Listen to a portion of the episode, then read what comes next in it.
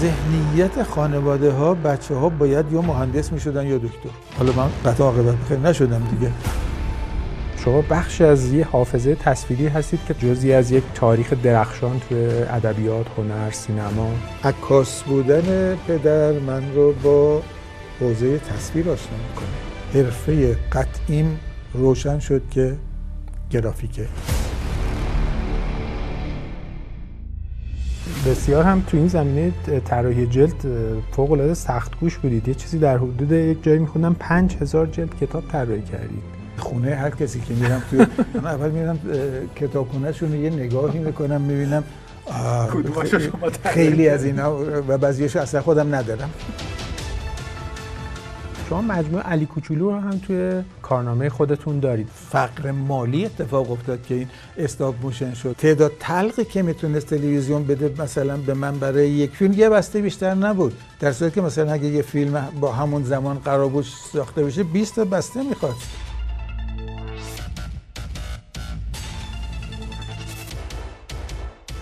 کار کردن با شاملو رو دوست داشتم تجربه بکنم. و در ضمن درآمدی هم بود و به زنگ زدم که دارم میام به عنوان سه تا عکاس. مدام به ایشان شلیک عکس کردیم. آخرین بار که آقای کیارستمی دیدین که بود؟ در بیمارستان. مرخصش کردن خونه و اینها ملاقات های اینجوری داشتیم که دیگه انتهای کار بود.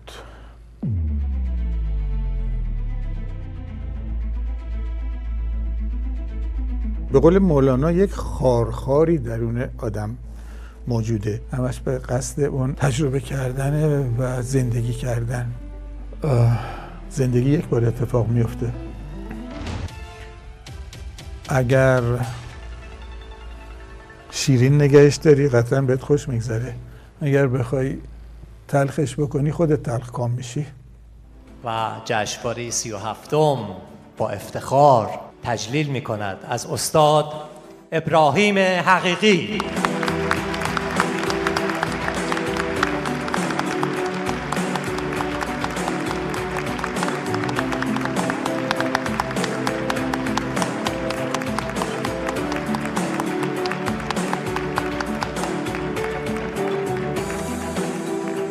سلام عرض می کنم خیلی خوشحالم که امروز میهمان من یک استاد و یک دوست خیلی خوب.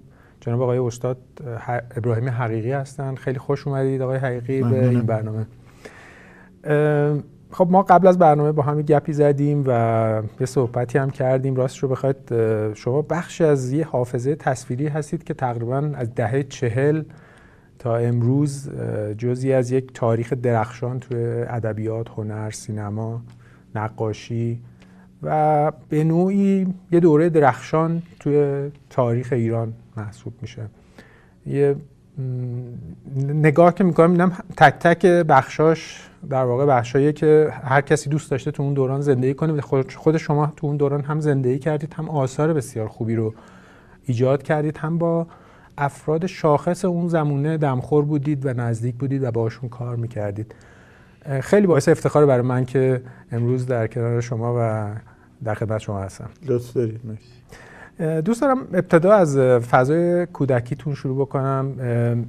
خب به حال یک چیزهایی خوندم. هم کتابتون رو خوندم مشقای خط نخورده هم, هم یک در واقع بگراندی از شما وجود داره.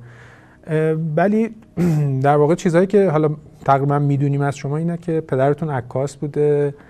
و بعد از یک دوره شما خودتون اهل عراق بودین. عراق به دنیا اومدید درست میگم؟ پدر مال عراق بود. خودتون تهران به دنیا اومدید و در سال 1928 و بعد در واقع تهران زندگی می‌کردید. همین تهران درس خوندید مدرسه رفتید و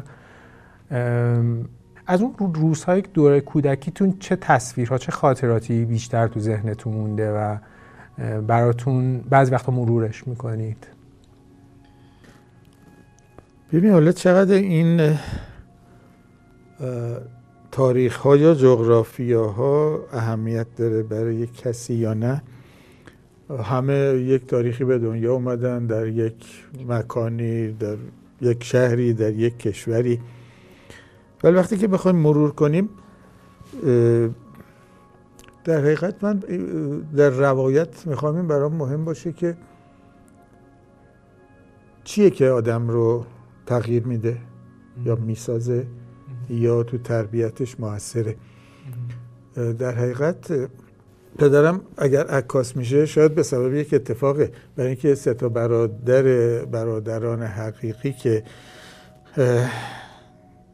از عراق در کودکی راه میفتن میان به تهران برادر بزرگ میره به ارتش در حقیقت استخدام میشه که سرباز به بعد گروهبان استوار میشه. برادر وسط رو می‌ذاره کارگر خیاطی برادر کوچک رو که پدر منه در سن هفت سالگی گویا می‌ذاره در یک عکاسخانه کار کنه. عکاسی چهره نما اولین عکاسی های تهران که در میدان توپخانه بوده. خب او بزرگ میشه و وقتی که مثلا به سن 18 سالگی اینا می‌رسه موفق میشه که خودش یک عکاسخانه در لالزار تاسیس بکنه. از جزو اولین عکاسی های تهران. خب من قطعا اگر فرزند برادر وسط بودم خب با تصویر آشنا نمی شدم قطعا اینا نمی‌دونم تقدیره یا شانسه یا هر چیزی اما عکاس بودن پدر من رو با حوزه تصویر آشنا می‌کنه. در, در تربیت موثر این دیگه. ولی شما در نهایت هرچند عکاس خوبی هم هستید و در موردش صحبت خواهیم کرد ولی عکاس نشدید. یعنی مسیر راه پدرتون رو نرفتید. مثل چیزی که در واقع حالا خیلی مرسوم بوده آره اگر تعریف عکاسی که رفتار او بوده بخوایم بکنیم با این تقسیم بندی که حالا شما داریم میگی او عکاسی بود که از راه عکاسی پورتره مثل خیلی عکاس خانه های دیگری که در تهران بودند و هستند معیشتش از این راه میگذشت. ولی گونه دیگری عکاسی هم ما داریم که عکاسی صنعتی تبلیغاتی عکاسی هنری. این تفکیک ها بعدا شد. ولی باز توی خاطرات خود شما میخوندم که شما خودتون داروی ظهور و فیلم رو میبردید منزل خودتون برای خودتون یک بله. تاریک خونه درست کرده بودید. داشتید تجربه می‌کردید که نوع دیگری از عکاسی رو انجام بدید؟ نه فقط تجربه می‌کردم که اصلا یاد, یاد بگیرم این چجوری این اتفاق میفته. ببین اولا خب مگه تو خود عکاس خونه پدرتون این چرا؟ فرصتی نبود؟ همیشه نه. این کنجکاوی چگونگی پدید آمدن یک تصویر روی یک تلق یا روی یک کاغذ هنوز هم بکنم برای برای هر کسی هنوز هم برای کودک می‌تونه شگفت انگیز باشه ولی دیدن این در تاریخ خانه و یاد گرفتنش توی عکاس خونه اتفاق میفته ولی می‌خواستم که در حقیقت بازی هم بکنم با اون با این چیزی که بهش تکنیک عکاسی میگیم. در حقیقت کنجکاوی نور دادن و ظهور رو تو عکاسخانه نمی‌شد بکنی. برای اینکه اونجا مشتری ها میامدن عکساشون رو می‌خواستن و حالا من وقتایی هم که بزرگ شدم 13 14 ساله می‌رفتم کمک یا باید دور عکس ها رو با کاتر می‌زدم پشتشون رو مهر می‌زدم شماری می‌زدم تو پاکت می‌کردم تو کنار قبضشون میذاشتم که بیان ببرن اینها به اندازه کافی اونجا شلوغ و پرکار بود که به این چیزها نمی‌رسیدم. بنابراین کاغذ رو توی کاغذ عکاسی رو تکه های کوچک از پدر می‌گرفتم. توی لفاف سیاه میپوشوندم میآوردم خونه با اندکی داروی ثبوت و ظهور که کارهایی که دلم می‌خواد بکنم ببینم چه اتفاقاتی می‌تونه بیفته. مثلا اینکه یه دوربین لوبیتل برام خریده بود پدر. این تجربه رو کردم که توی یک بکراند سیاه چون تو سینما دیده بودیم که مثلا علاءالدین یک طرف وایساده این طرف قول چراغ جادو ظاهر میشه. و این تروکاش ها رو که از عکاسی قطعا به سینما وارد شده بود. آیا میشه یک نفر در یک فریم جلوی خودش باشه حرف بزنه؟ خب این اتفاق توی چاپ قابل درک بود برام. ولی اینکه با بکراند مشکی میشه که همزمان روی یک فریم نگاتیو این اتفاق رو بندازم وقتی که مثلا انجام دادم برای خودم خیلی جذاب بود. این شاید تجربه کردن هایی که بعدها همیشه من رو رها نکرده. ادامه دادید این تجربه کردن. آغاز میشه. توی دوران مدرسه باز چیزی که شما میگید این که پول تو جیبیاتون رو می‌گرفتید و در واقع به جای اینکه مثلا خوراکی بخرید یا حتی نمی‌دونم موقع مسیر اتوبوس بوده مثلا از اون مسیر بیاین خونتون در واقع اینو میبردید کتاب میخریدید. کجا توی لالزار گفته بودید کتاب فروشی های لالزار براتون جذاب بله، بوده؟ ببینید سه نقطه خانه مدرسه و محل کار یعنی عکاس خونه. یه مثلثی رو برای من تشکیل داده که در حقیقت چگونگی ساخته شدنم تصور می‌کنم اونجا پیدا میشه. مال زندگی هر کسی قطعا از خونه آغاز میشه. سقف خانه مسکن معوا گرما محبت. ببین همه اینها رو این در پی میاره. اگر یک خانه امنی باشه قطعا تو خوب بزرگ میشی. خب من این شانس داشتم برای اینکه مادرم خیلی مراقب بود گرچه خیلی فرزند به دنیا آورد. چند تا؟ پنج تا که سه تاشون تلف شده بودن. حالا یا هنگام زایمان یا اینکه بعدن مثلا. که یکیشون خاطرم است برادر کوچک بود که بعد از سه روز تو کتابم نوشتم فوت کرد. مراقبت مادر. مؤثر بود. مثلا همین پول تو جیبی که میگی وقتی او فهمید که من پول تو جیبی مدرسه رو که مثلا باید ساندویچ میخریدم نگه میداشتم که برم کتاب بخرم وقتی درک کرد پول جیبی من رو افزود بیان که پدر بدونه. و در واقع حمایت کرد از شما که اون کتاب مسیر کتابخونیتون ادامه بدید. بله. و اینکه حمایت می‌کرد که اقوام همسایه ها اگر مثلا نسبت به خلوت گزینی من برای نقاشی کردن یا کتاب خوندن معترض بودن برای اینکه تمام بچه های همسایه و کوچه و فامیل توی کوچه داشتن فوتبال بازی می‌کردن. ولی من این, این کار نمی‌کردم. همیشه در یک خلوتی یا داشتم نقاشی می‌کردم و کتاب میخوندم. خیلی خوب به ما بگید که حمایت می‌کرد. اون روزا چه جور کتابایی میخوندید؟ چه کتابایی تو ذهنتونه؟ آیا هم کتابای عادی بوده؟ این مثلث برای هم می‌خواستم وصل, بکنم. وقتی که من به مدرسه رفتم دبستان ژاله که خانه ما اون خونه سه برادر که گفتم برادر حقیقی توی خیابان زرینل بود نزدیک میدان ژاله و اداره برقی که هنوز هم هست. بعد که بزرگتر شدیم پدرم بر خیابون خورشید یه خانه خرید که از برادران جدا شدیم و اونجا بودیم. مدرسه ژاله در خیابانی به اسم خیابان بهنام که خیابان خورشید رو وصل می‌کنه به خیابان ژاله اونجا بود که ایستگاه اتوبوس بهنام هم که می‌رفت به میدان بهارستان و خیابان شاهآباد باز اونجا ایستگاهش بود. در حقیقت دارم تعریف جغرافیا می‌کنم که این راهی رو که من می‌رفتم چه اتفاقایی توش میافتاد. مدرسه خیلی مهم بود در تربیت. برای اینکه مدیری داشتیم ما یادش بخیر آقای ترابگر بود نامش. مدرسه مال آقای امامی بود که از فرهنگی های فرهیخته مملکت بود و مدرسه برای این تأسیس کرد که بچه های مردم رو تربیت کنه یعنی اصلا قصدش این بوده. و آقای ترابگر کسی بود که من اولین جایزه رو از دست او گرفتم چون روزنامه دیواری درست می‌کردم. عشق داشتم. تصویر می‌کردم مینوشتم با کمک بعضی بچه های هم کلاس. ایرج رامینفر ایرج رامینفر یکیشون بود بله که در یک نیمکت با هم می نشستیم از طراحان معروف و بزرگ صحنه سینمای ایران. و آقای ترابگر به من در یک صبحی که به من یه جایزه داد. کتاب لورنادوم بود. خاطرم از ترجمه زهرا خانلری. اسم نویسنده یادم نیست ولی سبب شد که من کتابخوان بشم. و بعد که کتاب های جیبی توسط همایون سنتی زاده در اومد در انتشارات فرانکلین که ارزان بودن. یعنی یا دو تومن بودن یا 25 هزار یا 15 هزار. گرونشون اگر خیلی زخیم بود مثلا چه کتابایی بودن؟ تومن بود.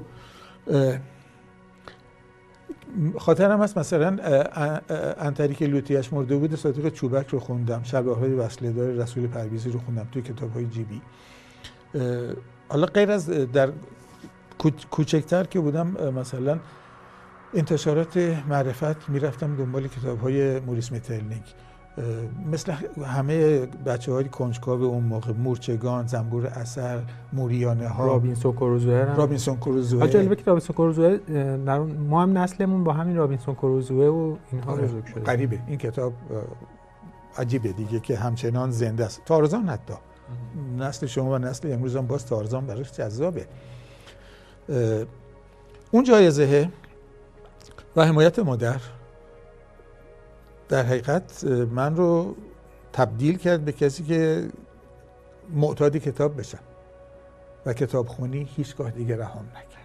و اومدید توی دانشگاه و احتمالا دسترسی به منابع بزرگتر دانشگاهی که حیرت انگیز بود برای من دانشگاه برای اینکه کتابخونه دانشکده هنرهای زیبا وسیع بزرگ پر از کتابهای به روز هنری که هیچگاه من نمیشناختم من ندیده بودم و در آتلیه آندرف که آتلیه یکی از آتلیه های رشته معماری بود که من بودم انتهای آتلیه هم باز یک اتاق سه در چهار بود که بچه های خود آتلیه کتابخونه کرده بودن. اونجا هم برای من نقطه گذراندن اوقاتی بود که با کتاب های هنری آشنا شدم و اصلا کشف کردم که پوستر چیه. این پوستری که من توی خیابان تا کنون دیده بودم و اینا چه تاریخی داره کیا دارن کار می‌کنن چه چیزهای جذابی هست که کپی می‌کردم ازشون خب چرا شما ببین مال اتصال کتاب بود آره. داشتم از می‌خواستم از ایستگاه بهنام ببرم شما رو به میدان بهارستان که می‌رفتم از سن ده سالگی که می‌رفتم کمک پدر و جمعه ها حتی می‌رفتم مغازه رو باز می‌کردم و پدر کمی دیرتر میومد که یه خوردم اولش میترسیدم برای اینکه یه نفره بچه کوچک می‌رفتم کرکره ها رو می‌زدم بالا رودری رو برمی داشتم سنگین هم بود و دیده بودم که شاگرد پادو که اون روز جمعه ها نمی اومد او مثلا ورزشکار بود. یه نفری این رو بلند می‌کرد چهار تاییشو با هم می‌برد بالا و من تک تکشم به زور میبردم. و میشستم زمین رو آماده می‌کردم تا اینکه مشتری مثلا بیاد که دعا می‌کردم نیاد برای اینکه میترسیدم مواجه بلد بودم میترسیدم مواجه بشم با مشتری که چگونه ممکنه عکس عمل داشته باشه که بچه می‌خواد ازش عکس بندازه. که چون بر برخورد هم کرده بودم. این میان راه پیاده می‌رفتم باز. برای اینکه اون دوزار بلیت اتوبوس رو هم باز ذخیره بکنم. میدان بهارستان سر پیچ که الان وزارت ارشاد هست وزارت فرهنگ و هنر سابق قبل از اینکه بپیچیم به داخل میدان این طرف مجلس اگه واقع شده باشه این جلوی همین باخچه هایی که اکنون هست یک دیوار بود. یک آقای محترم دستفروشی می نشست که کتاب های هنری پنگ کرده بود. و من همیشه با میستدم نگاه می‌کردم کتاب های نقاش های روسی رو. مثلا من شیشکین رو اونجا کشف کردم که دریاها و آسمان ها و این شو که چقدر حیرت انگیز نقاشی می‌کنه ولی گران بود نمی‌تونستم بخرم. بچه های کوچکی کنارش بودن که همونجا نشسته بودن مشق می نوشتن این آقا بعدها فهمیدم آقای یساولی بزرگ بوده و اون بچه ها همین یساولی های عزیزی هستن که انتشارات یساولی کتاب های هنری در میارن که بعدا باهاشون دوست شدم. اون نقطه برای من نقطه تماشایی بود. بعد که میپیچیدیم یک ای بود که نقاشی یاد می‌داد به همه با اون تو همه نشسته بودن نقاشی می‌کردن. هیچگاه نرفتم تو مگر یک بار. و توی ویترینش همیشه نقاشی های تازه گذاشته شده بود. رنگ روغن یا پاستل. اینو تماشا می‌کردم. می‌رفتم کتاب فروشی هایی که سر راه بود مثل ابن سینا و امیر کبیر و اینها. و بعد سینما حافظ و سینمای سعدی رو تماشا می‌کردم تا به میدان مخبر دوله می‌رسیدم با اون مجسمه معروف که بعدا از اونجا برش داشتن کشتن اجده فکر می‌کنم کار آقای قهاریه. و از اونجا از کوچه مهران می‌رفتم به مغازه و چیز دیگر مؤثر روبروی مغازه که از پنجره همیشه نگاه می‌کردم یک فروشگاهی بود به اسم یمین. ابزار نقاشی میفروخت. رنگ روغن پاستل مداد رنگی. برای اولین بار دیده بودم اونجا که مداد رنگی به جز جعبه 6 تایی 24 تایی و 36 تایی و 140 تایی هم داره. و این همه رنگ در یک جعبه های حیرت انگیز بهشتی زیبا برای من همیشه رؤیا بود. و کتاب های مدل دور از دست است. ولی بله وقتی که رنگ روغن خواستم تمرین بکنم خواستم بخرم دیدم تیوب های بزرگ که امکان نداره. تیوب های انقدی مثلا بود حالا یادم نیست یه تومن بود چقدر بود؟ موفق شدم بخرم. سه تاشو خریدم که زرد و قرمز و آبی و بلد شده بودم که اینا با هم دیگه اگر قاطی بکنیم مثلا از زرد و آبی سبز در میاد از اون یکی نارنجی در میاد و این رو تو تمرین پیدا کردم. اون فروشگاه هم برای این چشم تشنه کودک اون عصر یه خورده سیراب می‌کرد.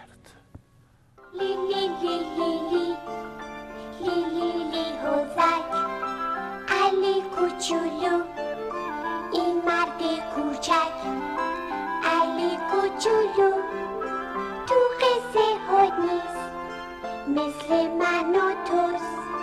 اون دور دورا نیست نه قهرمانه نه خیلی ترسون نه خیلی پر حرف نه خیلی کم رو خونشو در دوره در خونشو گلو داره حیات داره ایوون داره اتاقش تاخچه داره حیاتش باغچه داره باغچه ای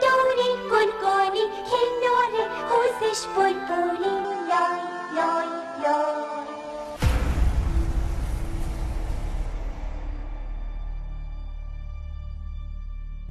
عناصری که بهش اشاره دارید می‌کنید که بخشی از تربیت ذهنی شما در کودکی بوده توی دانشگاه در واقع به معلم های دیگری هم در واقع وصل میشه. یعنی معلم های واقعی. یعنی مادر معلم اول مادر اون, اون مدیر معلم دوم که هم با تدریسش هم با جایزه دادنش. روزایی که بعضی معلمون نمیمادن میومد برای ما که نمی نمی‌گفت. و یاد گرفته بودم من این لغات سخت و عجیب غریب رو بنویسم. برای اینکه برام حیرت انگیز بود که این زبان این, این زبان چیه. جذابیت زبان رو اونجا از این آدم یاد گرفتم. و اینکه سعدی برای ما می‌خوند. این خیلی مهمه. یاد گفته های خانم توران میرهادی افتادم که هر شب خدا رحمتش کنه یادش بخیر برای نوه شاهنامه خونده. اون نمه های محترم خوبی خواهند شد قطعا. آدم های بزرگواری خواهند شد. وقتی که خانش شاهنامه از مادر بزرگ در خاطرشون باشه؟ به جای اینکه در کتاب درسی به شکل بسیار بدی نوشته بشه بشه که, که می شده و میشه و همیشه هممون هم فراری بودیم از مدرسه. مکانیزم سیستم آموزش خانم میرادی همیشه مثال زدنی بود. بله معلم ها یکی یکی پیدا می شوند و من شانس میارم که با این معلم ها آشنا میشم. در دوره بعد از کنکور که کنکور سراسری نبود خیلی دانشگاه ها رو کنکور می‌دادیم. من رشته معماری دانشگاه تهران و نهای زیبا قبول شدم. معلم های بسیار خوبی داشتیم. اول از همه مهندس سیهون بود و بعد مهندس دکتر میفندرسکی اومد و بعد معلم های معماری. اینجا آشنایی با مرتضی ممیز اتفاق میفته که در حقیقت معلم اصلی من میشه که گرایش به طرف گرافیک رفتن من قبل از اینکه در مورد آقای ممیز صحبت بکنیم من دوست دارم بدونم که چرا شما که انقدر با تصویر بزرگ شدید و با داستان بزرگ شدید به سراغ معماری رفتید توی دانشگاه نه نقاشی مثلا. اصلا نمی‌دونستم رشته به اسم نقاشی موجوده. وقتی که کلاس نهم در دبیرستان جاله که بعد از دبستان دبیرستان هم درست کردن تمام شد. دو تا مدرسه خیلی خوب در تهران معروف بود. یکی البرز یکی هدف. البرز پر شده بود. یعنی ما دیر جنبیدیم. به شخص خودم میگم پدر و مادرم که اطلاعی نداشتن که من باید پرسجو می‌کردم. و بعد مدرسه هدف که چند تا شعبه داشت یکیش نزدیک ما بود در نزدیک میدان بهارستان. اونجا هم که رفتیم گفتن جا نداریم. بازم دیر شد. دبیرستانی که رفتم ده یازده دوازده رو خوندم دبیرستان بابکان توی بیچ شمرون خیابان سمران. جایی که الان خانه سینما توشه که پیاده می‌رفتم و میومدم برام خیلی جذاب بود این پیاده رفتنه. اونجا ریاضی خوندم من. برای اینکه ببین در ذهنیت خانواده ها بچه ها باید یا مهندس می شدن یا دکتر. در حقیقت برای اینکه عاقبت به خیر بشن. حالا من قطعا عاقبت به خیر نشدم دیگه. برای اینکه دکتر نشدم. مهندسم نشدم. معماری خب تمام کردم ولی در به دنبال معماری نرفتم. ولی اتفاقا معماری به ریاضی خیلی نزدیکم. بله بله. ببین چون پزشکی قرار نبود بخونم و هم از آمپول خوردن میترسیدم مثل همه و هم از آمپول زدن و از خون. همچنان که میترسم پزشکی و فاک فراموش کن. ادبیات هم می‌گفتن مال دختراست. حالا نمی‌دونم چرا. هر کی ادبیات می‌رفت می‌گفت مگه تو دختری؟ تقسیم شده بود در ذهنیت جامعه و خانواده ها خب بنابراین ریاضی رفتم. ریاضی من خوب بود.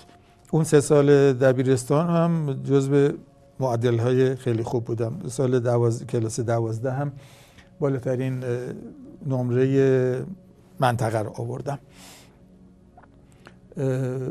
کنکور که دادیم و جاهای دانشگاه های متفاوت دانشگاه شیراز دانشگاه پلیتکنیک دانشگاه شریف اکنون آریا مهر اون موقع دانشکده فنی اینها هیچ کدام قبول نشدم تا اینکه رشته معماری که قبول شدم به دلیل ریاضی و نسبتی که با هنر داشتم باید کلاس های طراحی هم می‌رفتیم. و ترسیم رقومی من هم بسیار خوب بود. یعنی تو حوزه تصویر در حقیقت و کشف ارتباط اینها با هندسه بلد بودم. بنابراین وقتی که معماری رفتم شانس بزرگ بعدیم اینجا بود که در معماری در دانشکده هنرهای زیبا تدریس می‌شد. و این دانشکده رشته های تئاتر نقاشی مجسمه سازی و موسیقی هم بود خود آقای ممیز فکر کنم 13 14 سال از شما بزرگتر بودن ایشون هم همون دانشکده نقاشی بله. خوندن و بعدش بله. هم استاد شدن حالا در مورد ایشون باز سوال بعدیم هست اما اتفاقا می‌خوام به همین چیزی که شما گفتی اشاره کنم پرورش نسل طلایی توسط معلم های طلایی بله. معلم هایی که هم تو حوزه گرافیک مثلا کسایی مثل شما رو پرورش دادن تو حوزه ادبیات در واقع کسانی که در واقع شاعران اون نسل و دهه چهل و پنجاه رو شکل دادن که تا الان ادامه پیدا کرده بله. راهشون بله. و سینماگرانی که بعد از اون در واقع به اون جریان ادبیات و در واقع داستان ما وصل میشن و مثلا سینمای در واقع موج نوع سینما فیلم سینمای ایران رو راه میندازن و بعد سینمای کانون که باز خود شما توی همون جریان هم بودید پس با این چارچوب موافقید که اون چیزی که این جریان رو می‌سازه در واقع یک چارچوب فکری مبتنی بر معلم. های بله بله. با دانش بله. و مشوق همچنان که شما تو زندگی من همیشه این رو گفتم. معلم های خوب مدرسه های خوب درست می‌کنن و شاگرد های خوب تربیت می‌کنن و اون شاگرد های خوب معلم های خوب میشن. اگر این چرخه درست کار بکنه همیشه این تربیت اتفاق میفته. بله. مرتضی ممیز تو همون دانشکده درس خونده بود نقاشی و برای ادامه تحصیل میره به فرانسه و بعد برمیگرده که همزمان میشه با همون برگشتنش همون موقعی که من دانشکده بودم و با او یک واحد میگذرونم من و خیلی عجیب غریب خوشحالم از این قضیه برای اینکه مرتضی ممیز وقتی که دبیرستان درس میخوندم از طریق کتاب هفته کشف کرده بودم.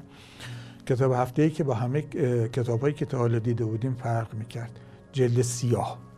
و روش چاپی شده بود با طلایی نقره یا سفید که بعدها فهمیدم که این شیوه سیلک اسکرینه.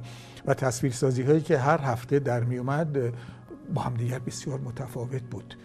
و این از چی متفاوت بود؟ از تصویرسازی که مثلا روی کتاب رایج زمانه. تصویرسازی رایج که دست همه بود یا تو کتاب های درسی بود یا امثال هم شیوه شبه مینیاتوری بود که اسمش مینیاتور می‌گفتن شیوهی که تجویدی کار می‌کرد. و همه جا رایج بود. حتی روی قوطی چای هم بود. و روی جلد مثلا مجله اطلاعات هفتگی هم همین می اومد غیر از گونه تصویرسازی که مجله توفیق داشت که باز برام من جذاب بود و از روش کپی می کردم کتاب هفته یک تازگی آورد که هر کسی رو که بعدها باش آشنا شدم دیدم از اون تأثیر گرفته از این رفتار نو و تأثیر پذیری درست از هنر نقاشی نوین جهان اروپا. و برای همین این آشنایی توی دانشکده برای من یه قنیمتی بود که این کار این آشنا شدم. این کار کی بود؟ کار آقای در واقع ممیز بود یا خواست احمد شاملو بود؟ کار ممیز بود. خوبی شاملو این بود که این اینو بعدها هم من با او تجربه کردم. دخالت در کار گرافیک نمی‌کرد. اینو در گفتگویی هم که در کتاب روبرو با مرتضی ممیز من کردم ازش پرسیدم که ببینم چقدر نزدیک به این تجربه من و او هم همینه گفت. میگه که اصلا دخالت نمی‌کرد. و تصمیمی با هم می‌گیرن. برای اینکه شاملو هم علاوه بر ذهنیت بسیار روشن نسبت به موسیقی هنری غیر از ادبیات دارم میگم. اونجا که تبهر یکه یکتای خودش رو داشت. موسیقی ناب کلاسیک رو بسیار خوب میشناخت و همیشه گوش می‌کرد. بعد از اون نقاشی معاصر اروپا رو دیده بود. نه اینکه بلد بشه میشناخت. و با کمک مرتضی ممیز در کتاب هفته که روی کاغذ تحریر معمولی یا کاهی چاپ می‌شد. یک ورق گلاسه رنگی از آثار نقاشان معاصر اروپا همیشه چاپ می‌شد و او هم برای من جذاب بود. مثلا برای اولین بار سزن دیدم پیکاسو دیدم مانه دیدم مانه دیدم که بعدا که برای کنکور باید نقاشی کتاب نقاشی نوین رو میخوندیم چون که گفته بودن سوال کنکور از توی این میاد. کار کتابی که آقای یارشاتر در آورده بودن. کار بزرگی کرده بودن خدمت بزرگی همچنان این خدمت رو بعدها هم ادامه داد و دولت المعارف ایرانی کار رو درست کرد. اون کتاب خیلی به من چیز یاد داد. الهام بخش بود. آموزنده بود. اینکه امپرسیونیسم و اکسپرسیونیسم و این روال تاریخی این کشفیات و فوتوریسم و بعد کوبیسم و همه این تعریف ها رو و کار ببینیم. البته با اون شیوه چاپ اون موقع گرچه ما نمی‌دانستیم بعدها دیدم که چقدر اینا چاپ های بدی داشتن. و اندازه کوچک من برای اولین بار وقتی که تابلوی مرداب نیلوفرای مرداب رو دیدم در یک موزهی که تقریبا دو متر فرض بفرما هشت متر بود حیرت کردم جلوی این نقاشیه و فهمیدم که امپرسیونیسم مثلا چیه. خب توی کار انقدی نو در دوازه که این درک نمی‌تونسته حاصل بشه. اما یاد دادنش از اون طریق در حقیقت باز نقش معلم به واسطه یک کتاب رو اونها بازی کردن که تاثیر هر دوشون بود. و آقای ممیز با شما یک رابطه فقط استاد شاگردی نداشت. یعنی بعدا هم اصلا با شما همکاری کرد. خوشبختانه با او دوست میشم. بسیار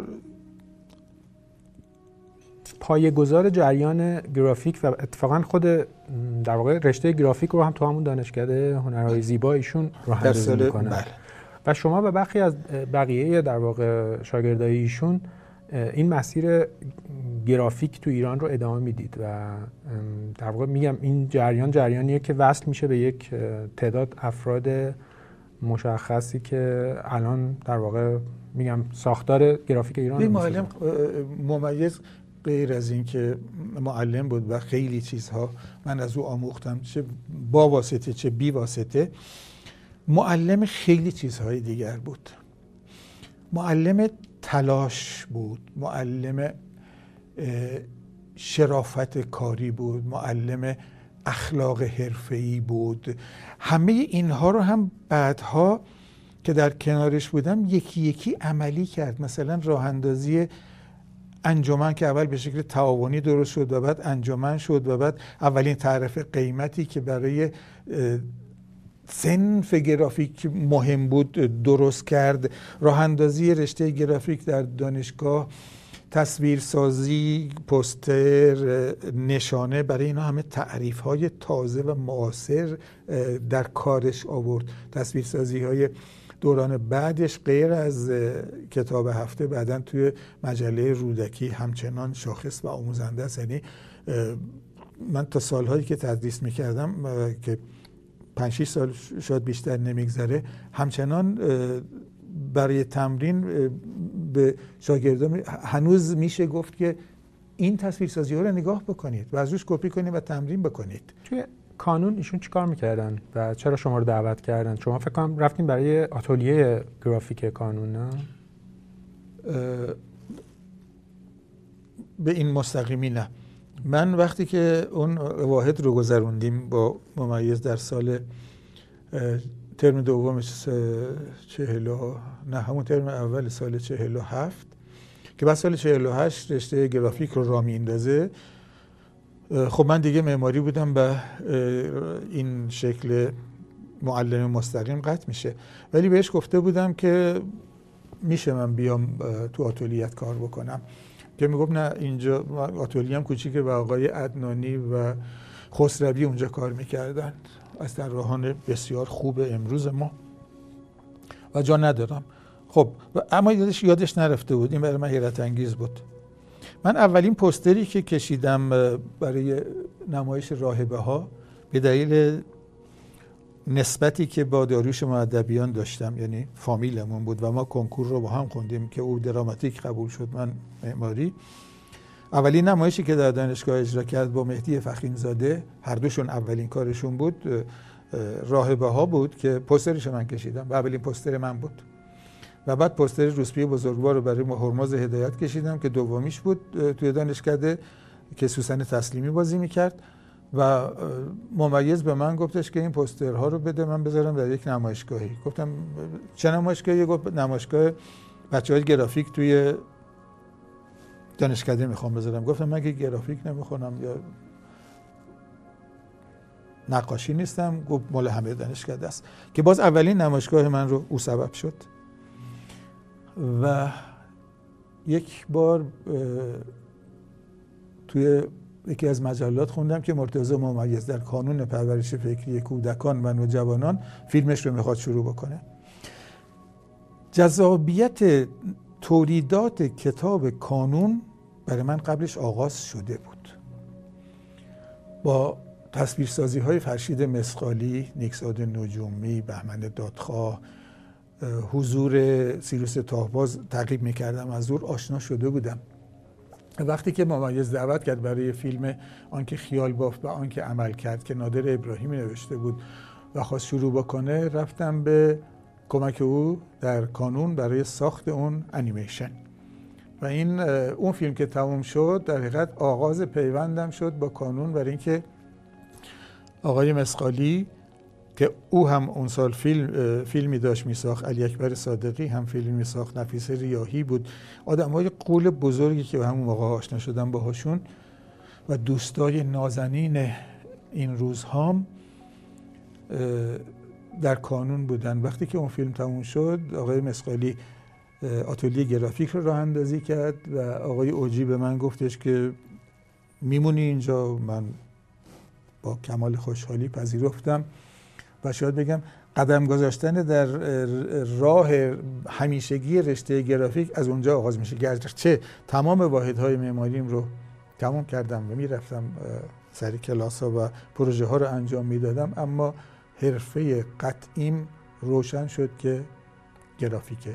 و شما از این نقطه به سینما در واقع به طور حرفه‌ای نزدیک شدید. یعنی هم به سینماگرانی که توی کانون سینماگران توی کانون که همشون بسیار در حال رشد بودن بزرگ بزرگای امروز هستن. بزرگای امروز هستن. همه تجربه فیلمسازی رو در اونجا آغاز کرده بودند. آقای ابراهیمی فروزش مدیر سینمایی بود. پرویز دوایی بود عباس کیارستمی اولین فیلمش رو ساخت. کیانوش ایاری. کیانوش ایاری نه اونجا نساخت با کیانوش ایاری و اینها من در همون سال پنجاه که رفتم اونجا سال 48 قبل از اینکه برم کانون در سینمای آزاد من مشغول شده بودم. یعنی با یک دوربین 8 میلیمتری که از یکی از اقوام گرفته بودم فیلم ساختم و دادم سینمای آزاد. یک فیلمی بود از روی یکی از قصه های سایدی به اسم چاه. که خیلی مورد استقبال واقع نشد و خب یک کار عجیب غریب پرجرأتی هم کرده بودم. و یک دقیقه اول فیلم رو در تاریکی محض فقط با یه صدا گذاشته بودم. امروز می‌بینم کار بدی نکرده بودم ولی خب استقبال نشد. فیلم بعدی که ساختم فیلم قریب بود که باز یک کار تجربی بود یک عدسی فیش آی بود که نصب می‌شد روی لنز پنجاه معمولی. چون من موفق شده بودم که یک جایزه برده بودم یه دوربین نیکون هم بخرم. و یه دوربین فیلمبرداری هم پیدا کردم که این روش می‌خورد. یه فیلم با اون ساختم با تصویر گرد. این سینما هشت بود؟ این سینما هشت بود. این سینما زد که نمایش اون باعث شد که اون روزی که نمایش دادن نرفتم تو سالن از ترس اون تجربه قبلی و ولی بعد که همه اومدن بیرون دیدم استقبال شد. خیلی استقبال شده و جرأتم بیشتر شده. یک فیلم دیگر ساختم به اسم خانه ابری که خانش خانه ابری با صدای شاملو از شعر نیما هم اول اون فیلم گذاشته بودم و محمد پورستار از بچه های تئاتر بازی می‌کرد توش. خودتو اینو از شاملو گرفته بودید یا اینکه این نوار در نوار کاستش تو کانون در اومده بود. و از روی یه ضبط بدون موسیقی رو از احمد رضا احمدی جداگانه گرفتم که روی کار گذاشتم. هر دو این دوستان و بزرگان در واقع استعدای خیلی خوبی برای بحث نریشن هم داشتن اساسا. یعنی هم برای شعرخانی که شعرهای خیلی خوبی هم خوندن. بعد هم شروع کرد. حمزه احمدی بعدها شروع کرد ولی آشنایی با او برام باز قنیمت بود برای اینکه من اولین جلد کتابی که کشیدم برای الف بورخس ترجمه میر علایی باز برای آقای ناشری بود آقای نیکدست انتشارات پیام جلو دانشگاه که من با چون کتاب خونده بودم با همه اینها آشنا شده بودم.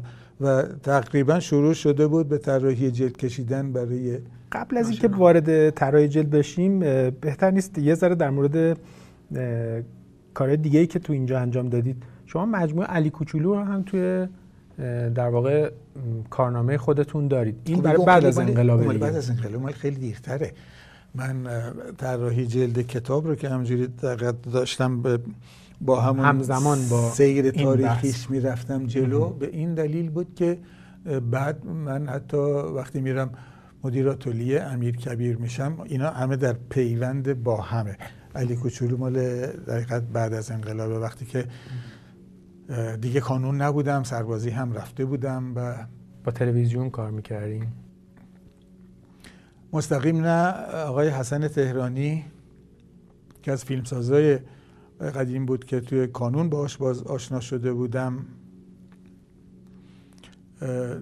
قرارداد با تلویزیون برای علی کوچولو بسته بود و دهتای اول رو من براش ساختم و درست کردم. سیستم تک فریم و دکورا رو درست کردم و اینا و بعد خسته شدم که آقای اثباتی ادامه داد. برای نسل ما خیلی تجربه جالبی از استاپ موشن شاید باید باشه الان که در واقع خیلی داستان در واقع لطیفی داشت و خیلی هم خوب همه عواملی که کنار هم بودن آدم های درجه یک بودن. خودمون نمیگم اون دیگران رو میگم. اینم اینم از به دلیل فقر مالی اتفاق افتاد که این stop motion شد. وگرنه تولید انیمیشن در کانون پرورش فکری خیلی هم رایج بود حتی در تلویزیون هم. اما اون موقع دچار رکود مالی بود همه جا. و اینکه تعداد تلقی که می‌تونست تلویزیون بده مثلا به من برای یک فیلم یه بسته بیشتر نبود. در صورتی که مثلا اگه یه فیلم با همون زمان قرار بود ساخته بشه 20 تا بسته می‌خواست. بسته صد تایی. ولی با همون یه بسته کار می‌کردم که حتی برای فیلم دوم خاطر هم هست که من چسبی پیدا کردم که این عکس رو که میوریم بچسبونیم باز میکندم برای فیلم دوم از همون تلق استفاده بکنیم. شما تو خودتون توی کانون ولی کار انیمیشن انجام داده بودید؟ نه کار تیتراژ کردم. تیتراژ کردم تیتراژ برای فیلم بعضی فیلم ها فیلم 16 میلیمتری مستند ساختم و برای فیلم حسن بنی هاشمی تیتراژ و تروکاژ داخل فیلم ساختم که از دوستان سینمای آزاد بود. با آقای کیارستمی در همون در واقع دوره کانون آشنا شدید.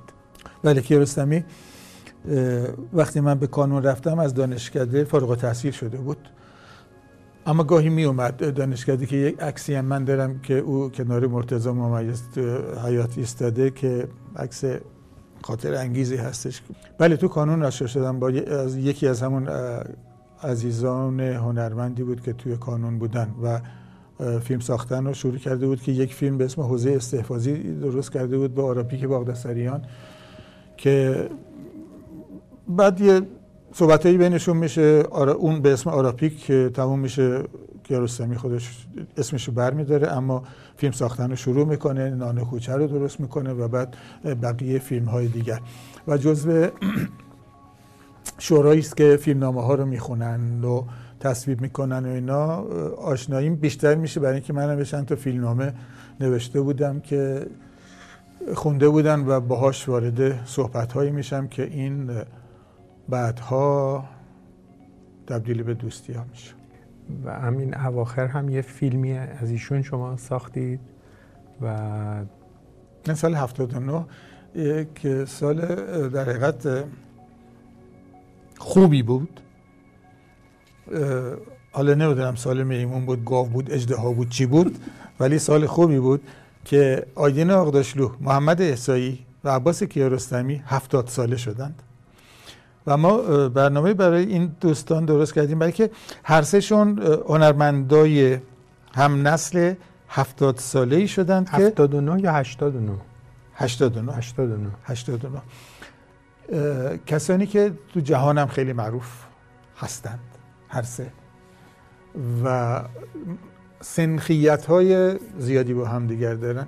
برای اون مراسمی که درست کردیم در مدرسه ویژه آقای فرهادی تدارک دیدند من هم قرار شد که یه فیلم بسازم از گفتگوی این عزیزان به اسم در ستایش هفتاد سالگی که فیلمش موجوده. اگر خواستین بهتون بدم بذارید توی کانال یه تیکش رو میذاریمش. آره اتفاق خوبه اون فیلم اگه بگیریم برای آپارات به بچه های آپارات میگیم. تا خرجتون زیاد ولی تا همین اواخر آخرین بار که آقای کیارستمی دیدین که بود؟ در بیمارستان. و وقتی که اون سالی که فوت کرد ما اسفندش داشتیم می‌رفتیم سفر که رفتیم بیمارستان با آقای فرهادی و خداحافظی کردیم. گفتیم ما میریم قرار بود بریم فارس و بندر عباس و اینها که از میان راه مدام زنگ می‌زدیم بهش که متاسفانه و هر وقت زنگ می‌زدیم حالش بدتر می‌شد. خداحافظی کردیم. اینه بعد که برگشتیم یک بار باز بیمارستان و بعد مرخصش کردن خونه و اینها ملاقات های اینجوری داشتیم که دیگه انتهای.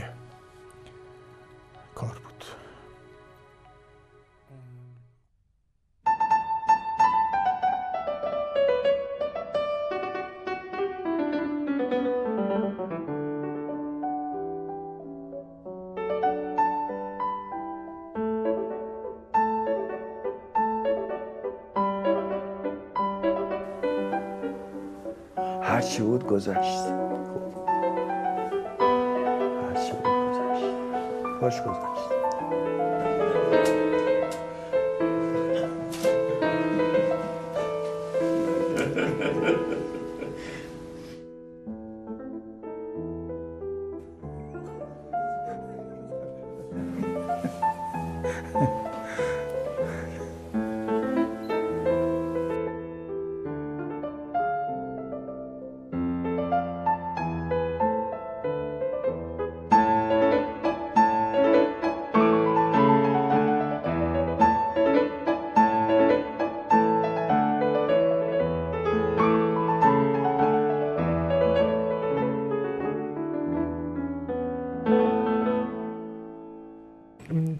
که واقعا برای من خیلی جالبه توی زندگی شما اینه که به ویترین ها علاقه دارید. ویترین کتاب به عنوان یک در واقع چارچوبی که شما طراحی جلد براش انجام می‌دید. ویترین سینما تئاتر پوستر تیتراژ ویترین فیلمه. تیتراژ هم ویترین فیلمه و ویترین برند. یعنی نشان هایی که باز این رو هم شما خیلی خوب توش انجام دادید و بسیار متبهر هستید.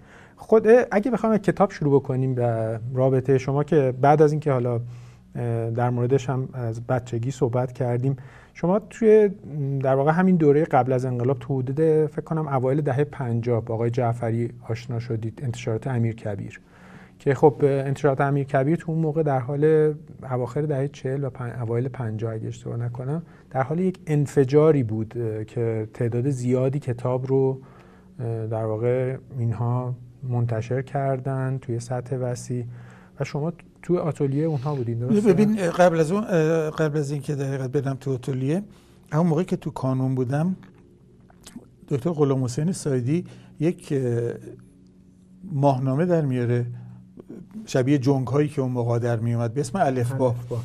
اه، که طرح جلدش چون با جلد, جلد کتاب های من آشنا شده بود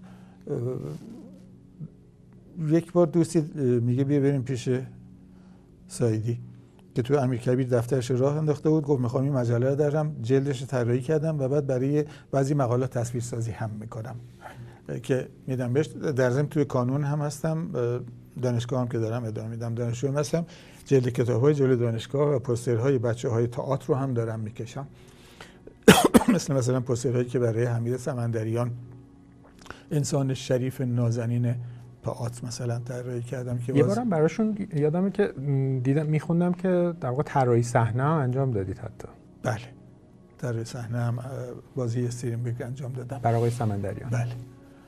و او هم آشناییش از شانسهای بزرگ زندگی من بود.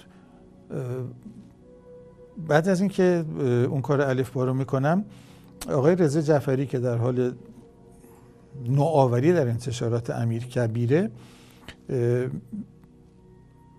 قصد می‌کنه که به دلیل موفقیت های کانون پرورش در تولید کتاب کودک کتاب های کودکی به اون شیوه در بیاره کتاب های کودک داشتن ها اما با اون شیوه, مربعی با تصویرسازی و اینها که به چند نفر سفارش میده من- به من میگه قصه بارون احمد شاملو رو تصویرسازی بکنم. که می‌کشم و اولین آشنایی با شاملو اتفاق میفته و بعدش اون که در میاد یکی دیگه قصه کتاب قصه دروازه بخت. که تو هر دو هم سعی می‌کنم به تجربه های در حقیقت باز تازه‌ای بکنم. که این آشنایی همین اونجا اواخر هم تجدید چاپ شد. بله. ب- که بعدا خودم تجدید چاپش می‌کنم وقتی که از امیر کبیر می‌گیرم امتیازش رو. اون آشنایی سبب میشه که بعد از اینکه از کانون در میام میرم سربازی سربازیم تموم میشه. سال 56 اه، آقای جعفری قصد می‌کنه آتلیه راه بندازه و برای اینکه تولیداتش خیلی زیاد شده و من آتلیه گرافیکشون رو راه اندازی می‌کنم و میچرخونم برای چندین ماه که قصد هم این بود که روزی یک جلد یک کتاب در بیاد و ما باید آتلیه خودمون رو میرسوندیم. خاطرم هستش که واقعا روزی پنج شیش تا جلد ما اونجا میکشیدیم. بسیار پرکار و در اومد. آره و شما بسیار هم تو این زمینه طراحی جلد فوق العاده سخت گوش بودید. یه چیزی در حدود یک جایی میخوندم پنج هزار جلد کتاب طراحی کردید که این تخمین زدم برای اینکه از یک زمانی که از ناشران خواهش کردم که فرم به من بدن که قاطی نکنم. همراه کتاب یه فرم هم پر کنن. اندازه قطعش چیه رقعی وزیری عطفش چقدر مشخصاتش چیه که فراموش نکنم. بذارم جلوم نگاه بکنم. در طول یک ده سالی از چند تا ناشر بسیار معتبر که کار کردم باهاشون در یک سالی اینا رو همه رو جمع کردم شمردم دیدم مثلا در عرض شاید ده سال مثلا به دو هزار تا رسیده بود. یا 1500 تا یه همچین چیزی. بعد دیدم برای اگر این انقدر در طول چهل سال که از سال 48 اولین جلدو کشیدم دیگه به یه محاسبه تقریبی من رسیدم که بین 4500 تا 5000 تا حدس می‌زنم که البته در سالهای اخیر هم قطعا افزوده شده بهش. حالا این باعث افتخار نیست ولی چرا؟ من تقریبا خودم چند وقت پیش داشتم اتفاقا کتاب خونم و نگاه باعث خوشحالی منه. چند تا از کتابامو شما طراحی کرد بدون که بدونم.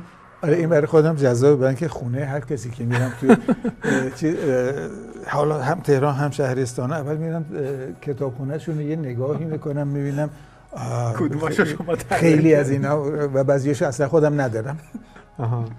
یادتون هم نبوده احتمالاً یادم هم نبوده و اونجا کش می‌کنم و می‌گیرم از دوستان و از روشون عکس می‌گیرم که در لاقل عکسشون رو داشته باشم. خیلی دوست دارم بدونم رابطتون با آقای شاملو چطور بود توی اون دوره‌ای که خب اون مجله کتاب, کتاب جمعه رو بعد از انقلاب در واقع در می آوردید و همون کاریو می‌کردید که تو کتاب هفته در واقع استادتون انجام می‌داده با آقای شاملو و در واقع بحث گرافیک کار مجله با شما بود.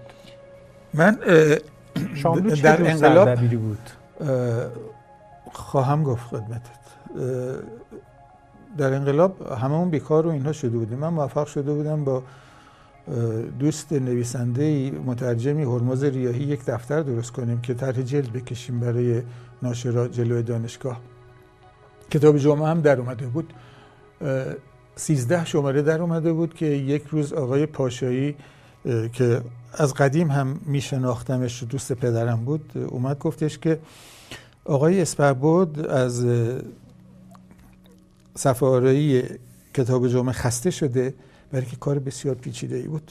این تجربه رو کردم. هر هفته در می اومد و میگه یه مدت می‌خواد استراحت کنه. میای این کار رو بکنی من قطعا پذیرفتم برای اینکه کار کردن با شاملو رو دوست داشتم تجربه بکنم. و در ضمن درآمدی هم بود دیگه. دستمزد می‌گرفتم براش.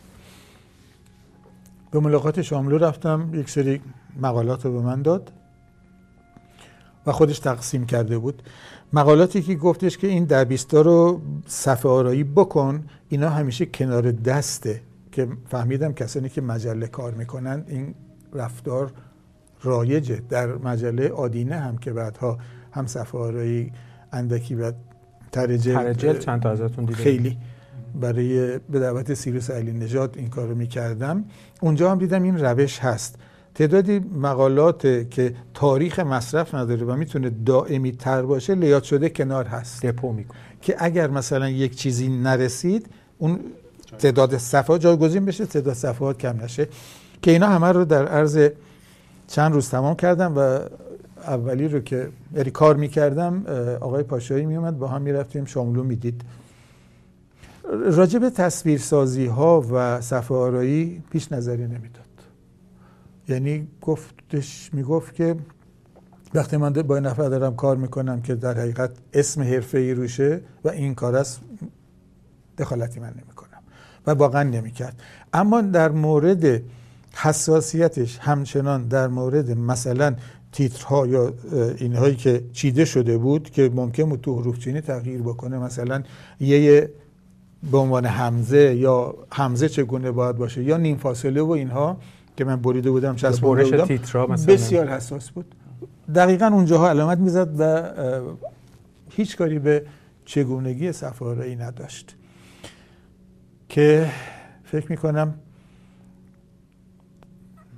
دوازده یا چهارده شماره میبندم و خسته میشم برای اینکه ببین جمعه صبح باید چاپ شده بیرون بود.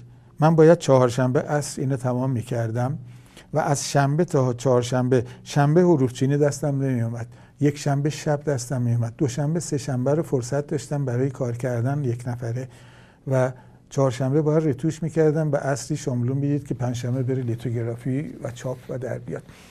بسیار خسته کننده بود. یعنی فهمیدم که آقای اسبهبود یادش بخیر. چرا خسته شده؟ این چیزی در حدود یک سال هم طول کشید انتشارش. یک سال خورده ای از پنج کمتر. کمتر از یک سال بود. و بعد در واقع تموم شد. بله بعد از اینکه باز منم شماره که کار می‌کردم تموم شد. چندین شماره دیگر هم آقای بود بست که کلا تعطیل ولی شما رابطتون با آقای شاملو ادامه دادید تا بعدم به دیدنش می‌رفتم. که یکی از اون دیدارهای خاطر انگیز یک باری بود که با احمد عالی و خانم مریم زندی رفتیم و خونهشون کرج بود کرج بود و بهش زنگ زدم که دارم میام با آقای عالی عالی رو میشناخت. و رفتیم به عنوان سه تا عکاس مدام به ایشان شلیک عکس کردیم. و عکس های یادگار بسیار زیبایی هممون داریم از اون موقع. من البته عکس شما ندیدم ولی عکس خانم زندی رو دیدم و خیلی نمیدم. نمیدین خب چرا؟ البته دیدین روی جلد کتاب مجموع اشعار شاملو که انتشارات نگاه در آورده یه نیمرخی هست که روی صندلی نشسته. اون یکیشه. خب چیزی که حالا من تو- توی کارهای شما دارم می‌بینم و خیلی بر من جالبه نگاه تجربه گرای شماست که هم از گذشته بوده هم از اون موقع که خودتون دارید میگید در مورد اینکه می‌رفتید از پدرتون در واقع نگاتیو می‌گرفتید و داروی ظهور می‌گرفتید در صفحه حساس می‌گرفتید و میآوردید خونتون. تا همین امروز که این افتخار داشتم باهاتون حتی چند سفر عکاسی بیام بریم با هم عکاسی بکنیم و می‌دیدم که هر سفر متفاوت عکس می‌گیرید مت... کار جدیدی دارید ارائه می‌دید. چطور بین یک در واقع شخصی که بعد از سالها کار مستمر داره یک سبکیه توی حوزه خودش و تجربه گرایی یک رابطه ایجاد می‌کنید و یک بالانس ایجاد می‌کنید و نمی ترسید از اینکه در واقع مورد قضاوت قرار بگیرید که این چیه. خب دوران ترس رو عبور کردم قطعا. ببین یک به قول مولانا یک خارخاری درون آدم موجوده یا یک دیو گرسنه سر برمیاره درون که باید غذا بهش بدی. این موجود لاقل در من موجود بعضی دیگر هم این تعریف رو کردند که من آدم ها رو یه تقسیم بندی دارم چند جا هم گفتم. سه گونه تقسیم کردم. یکی آدم هایی که می جنگند جنگجوان. نمونهش در قرون وسطا در تمام جهان زیاد بوده در همه جای جهان. آدم های دیگری که در کار خرید و فروش و معامله هستند. بعضی هم هستن که هر دو این کار رو می‌کنن. یعنی هم میجنگن هم معامله می‌کنن. یعنی میجنگن برای اینکه معامله خوب کرده باشن. یک گروه دیگری هستن که هنرمندا درونشون واقع میشن. اینا بازی می‌کنن. کودکن. همچنان بازی می‌کنن. من بازی می‌کنم. من از اینکه بازی می‌کنم رضایتمندم. اون تجربه کردن هم همون بازی است. همون با گل درست کردن یه حجمیه که خودت هم نمی‌دونی چیه. ممکنه بعدم بزنی خرابش کنی. این بازی کردنه همون دیو گرسنه درونه که باید سیرش بکنی. ذهنتون چطور تربیت می‌کنید که این بازی رنگ و بوی هنرمندانه به خودش بگیره؟ یعنی چجور تربیت ذهنیتون رو زنده نگه میدارید؟ ببینید ذهن ذهنی که منو تربیت می‌کنه فکر می‌کنم نمی‌دونم اینا یکیه. اما شاید دوران تربیت شدن رو همه قطعا همینطورن. عبور کردم. اینکه هنر چیست؟ چگونه چه اتفاقهایی در جهان افتاده ادبیات از کجا به کجا رفته خب کتاب خوندن به آدم میده نگاه کردن به نقاشی نگاه کردن به سینما گوش کردن به موسیقی. تو وقتی که درون اینها باشی و معتاد باشی و به چرخ توشون خودشون خوراک تو رو تأمین می‌کنن. و تو هم قطعا می‌تونی که از این اندوخته ها خوراک اون دیو درون گرسنه رو تأمین بکنی. این باید اتفاق میفته از همون کودکی که یادم میاد مثلا هفت ساله بودم کلاس دوم کتاب خواندن رو کمی یاد گرفته بودم. مثلا اگر یک فروشگاهی بود در خیابان زرینر به فاصله شاید مثلا 200 متر از خونمون منم کوچک بودم. یواشکی می‌رفتم. ببخشید. پول تو جیبم میذاشتم. تو جیبم. به دو می‌رفتم اونجا فروشگاهی بود به اسم رولون. من میخوندم رولن رولون یه برند آرایشیه هنوزم هستش. به, به اون آقای فروشنده هم می‌گفتیم علی آقا رولن بچه ها گاهی اوقات در کنار وسایل خرازی که داشت و اینها کتاب هم اونجا میذاشت. مثلا یه کتاب گذاشته بود اسرار شعبده بازی. من تا اینو نخرم هر روز میدویدم می‌رفتم تماشاش می‌کردم هر روزم میپرسیدم آقا چنده؟ بعد من یه تومن بیشتر نداشتم مثلا اون 15 هزار بود. میپرسیدم نگران بودم با بوده گیرون بشه. یا خوشحال بشم اگه مثلا یهو بگی یه تومن من بخرمش. تا بالاخره میخرمش.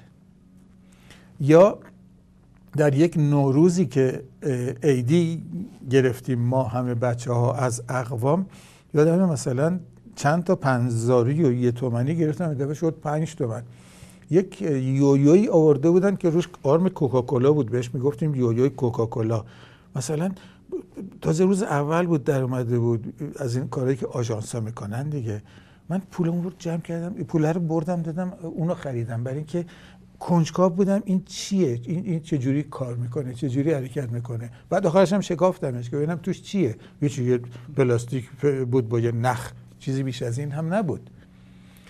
ولی این از نزدیک دیدنه این کشف کردن از همون موقع دویدن بین خانه تا اونجا ادامه پیدا کردی همون عین پیاده رویی که از خونه تا میدان بهارستان اتفاق میفته همون کشف کردنیه که از پشت ویترین فروشگاه یمین برای تیوب های رنگ برای من اتفاق میفته.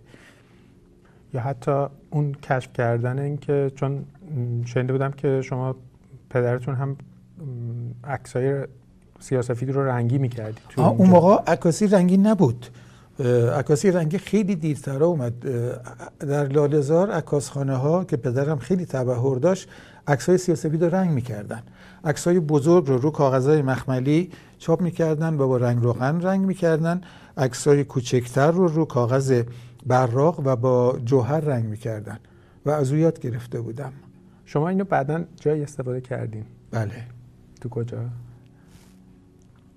یک بار من چند سال با مسعود مسومی عکاس قدر تبلیغاتی یکی از اولین عکاسان بزرگ تبلیغاتی ایران در آتلیه لورکا کار می‌کردم. و او یک روز عکس سیاسفید عکاسی کرده بود چاپ کرده بود خیلی عکس زیبایی هم بود. گفتش که تو بلدی این رنگ کنی؟ گفتم خب آره بلدم. بعد از جوهرا داشتم. اون رنگ کردم و یه کارایی هم این کنارش کردم. گفت اسم این خوبی بذاریم عکاشی بعدا سال هفتاد و یک که تصمیم گرفتیم با خانم زندی که ایشان عکاسی کتاب چهره های نقاشان ایران رو انجام بده. من هم تصمیم گرفتم روی تعدادی از این نقاشان اونایی که بیشتر میشناختم یا روششون رو میشناختم اکثار ایشان چاپ بکنه غیر از اونی که در کتاب چاپ شده. و من به شیوه خود نقاش روی عکس‌ها نقاشی کردم. و یک نمایشگاه گذاشتیم به اسم عکاشی. و این کتاب هم شد؟ کتاب کوچکی هم شد که البته چاپش خیلی خوب نبود. بعدا هی قصد کردم چاپ کنم که هنوز نشده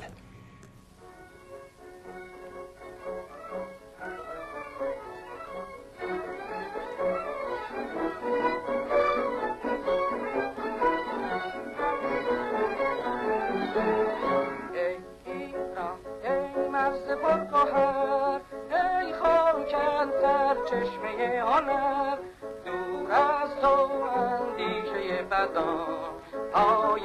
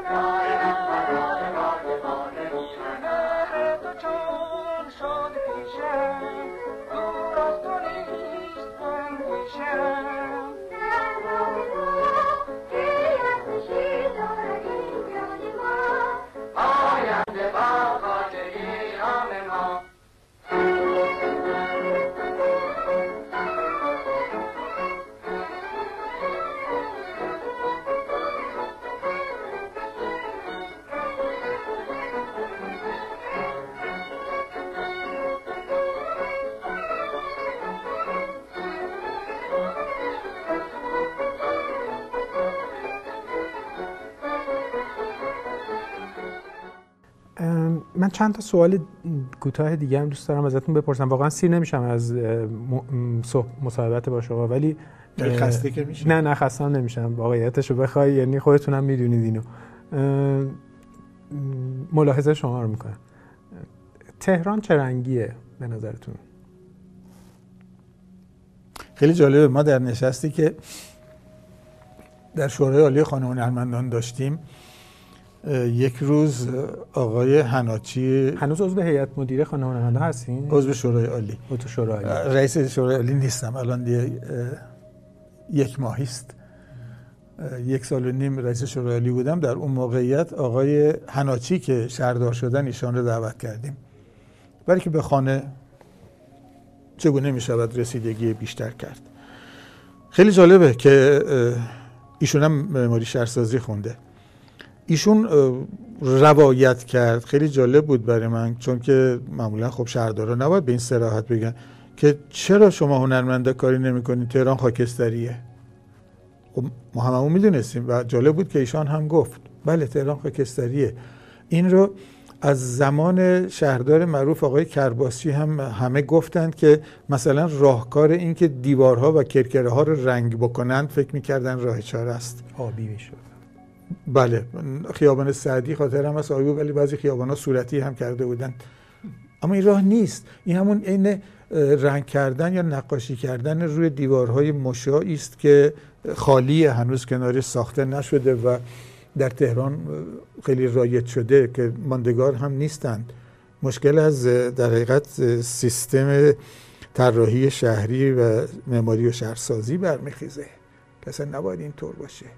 همچنان دیوار شرقی سینما آزادی در خیابان بهشتی که میریم دیدید که یک چیز خالی که خوشبختانه از اون شکل برهنه زشت خارجش کردن لاقل مثلا روش یک سیمانی کشیدن. به عنوان یه هنرمندی که خب اساسا از نظر بسری در واقع خیلی حساس روی کارهای خودش و روی جامعه خودش و اطراف خودش. این سطح از اختشاش تصویری توی تهران اذیتتون نمی‌کنه. چرا؟ بسیار. و همیشه هم همه جا هر جایی که میشه گفتیم. در بعضی پایلوت هایی که شهرداری اجرا می‌کنه مثلا مثل ناصر خسرو یا قبلش در میدان حسن آباد انجام دادن که قرار بود در لالزار هم انجام بشه. ببینید این نقاط قبل از اینکه به این تفکر برسن دوستان که مدام این کارو می‌کنن قبل از اینکه آرایش بخوان بکنن اینجاها نیاز به پیرایش داره. خیابان لالزار باید از این سیم ها و کابل ها و دوده ها و تابله های لوازم الکتریکی اول خالی بشه بعد ببینیم که اون زیر چه جواهراتی خوابیده و موجود هنوز و اون تمیز بشن. این کاری که در تمام جهان می‌کنن. دوده بالاخره توی شهر پاریس و لندن هم هست ولی واترجت میشورنشون تمیز می‌کنن. اونجا هم اگر تمیز بشه این جواهر میاد بیرون. اگر البته اجازه ندن که این ساختمان های پلاستیکی عجیب غریب رنگین که در چهارراه جمهوری اتفاق افتاده ساخته بشه. بله اینها آزاردهنده است. و تهران منظر بسری خوبی اصلا نداره. گرچه هنوز مثلا به اصفهان میریم چشممون یه خورده آرامش میپذیره. اصفهان چه رنگیه؟ اصفهان آبیه. هنوز خوشبختانه آبیه. مگر اینکه تخریب کرده باشن یه جاهای چیزای عجیب غریب ساخته باشن. ولی مثلا من خاطره که از سفرهای دانشکده در کرمان داشتم بر وقت میرم قصه می‌خورم. محل محله های قدیمش هنوز خوب هستن اما شهر پر از بنرهای تبلیغاتی خیلی حیرت انگیزه برای من چرا عاشق بنرهای سی چهل متری هستن و به رقابت همدیگر همینطور توی میادین ساختمان را زدن رفتن بالا.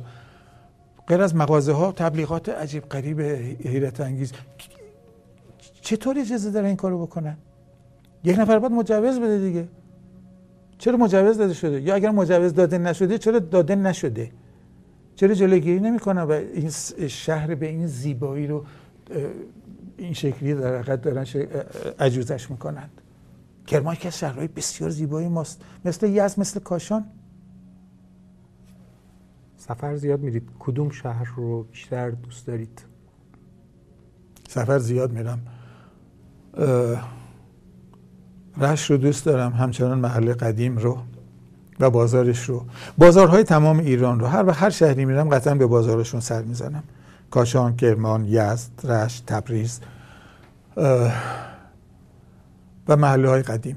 یزد برام همچنان هر وقت میرم که قطعا هر چند سال خودم رو میرسونم از محله فهادان همچنان میرم و دوباره عکس های تازه می‌گیرم. برای اینکه هر بار عکس تازه در موقعیت نوری تازه و دوربین تازه. و دوربین تازه قطعا خیلی بهتر از قبلی میشه. چه چیزی تو همه این سالها شما رو امیدوار نگه داشته که کار بکنید تجربه بکنید و در واقع امیدوار باشید به زندگی؟ خود امیدوار بودن. زندگی یک بار اتفاق میفته اگر شیرین نگهش داری قطعا بهت خوش میگذره. اگر بخوای تلخش بکنی خودت تلخ کام میشی. پس بهتره که شیرین نگهش داری. پس شیرینش کنیم زندگی رو. شیرینش کنیم. همه خودمون هم اطرافیانمون. بله. ببینید نمایشگاه ما بر چی نمایشگاه می‌ذاریم؟ یه مهمونیه. دیگران رو شریک می‌کنیم در لذتی که خودمون در موقع عکاسی یا نقاشی بردیم. اون هم شریک می‌کنیم بیان در این مهمانی خوش بگذرونن. شادمان بشن. اطرافمون رو زیبا باید بکنیم. وظیفمونه من واقعا سوال کم ندارم. مثلا بعضی از سوالام واقعا نپرسیدم از سوالای قبلیم. یکی این که واقعا خب من شانس آوردم. آره فکر کنم ولی زمانمون دیگه تقریبا تمومه. شاید یکی از چیزایی که دوست داشتم در موردش باز حرف بزنیم و شاید دیگه حالا خیلی هم حوصله شما سر رفته باشه از سوالای من اینه که بحث یکی بحث گیرنده هاتون خسته میشن بحث نشان ها بود. خب شما تو این نشان خیلی کار کرده پوستر هستش جلد کتاب که صحبتش رو کردیم عکاسی هم صحبتش رو کردیم نقاشی.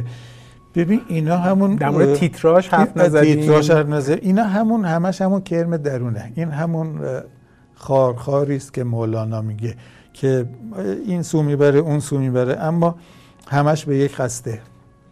همش به قصد اون ارضا کردن اون درونی تجربه کردن و زندگی کردن و معنی این زنده بودن رو پیدا کردن. تا وقتی که زنده هستی باید باید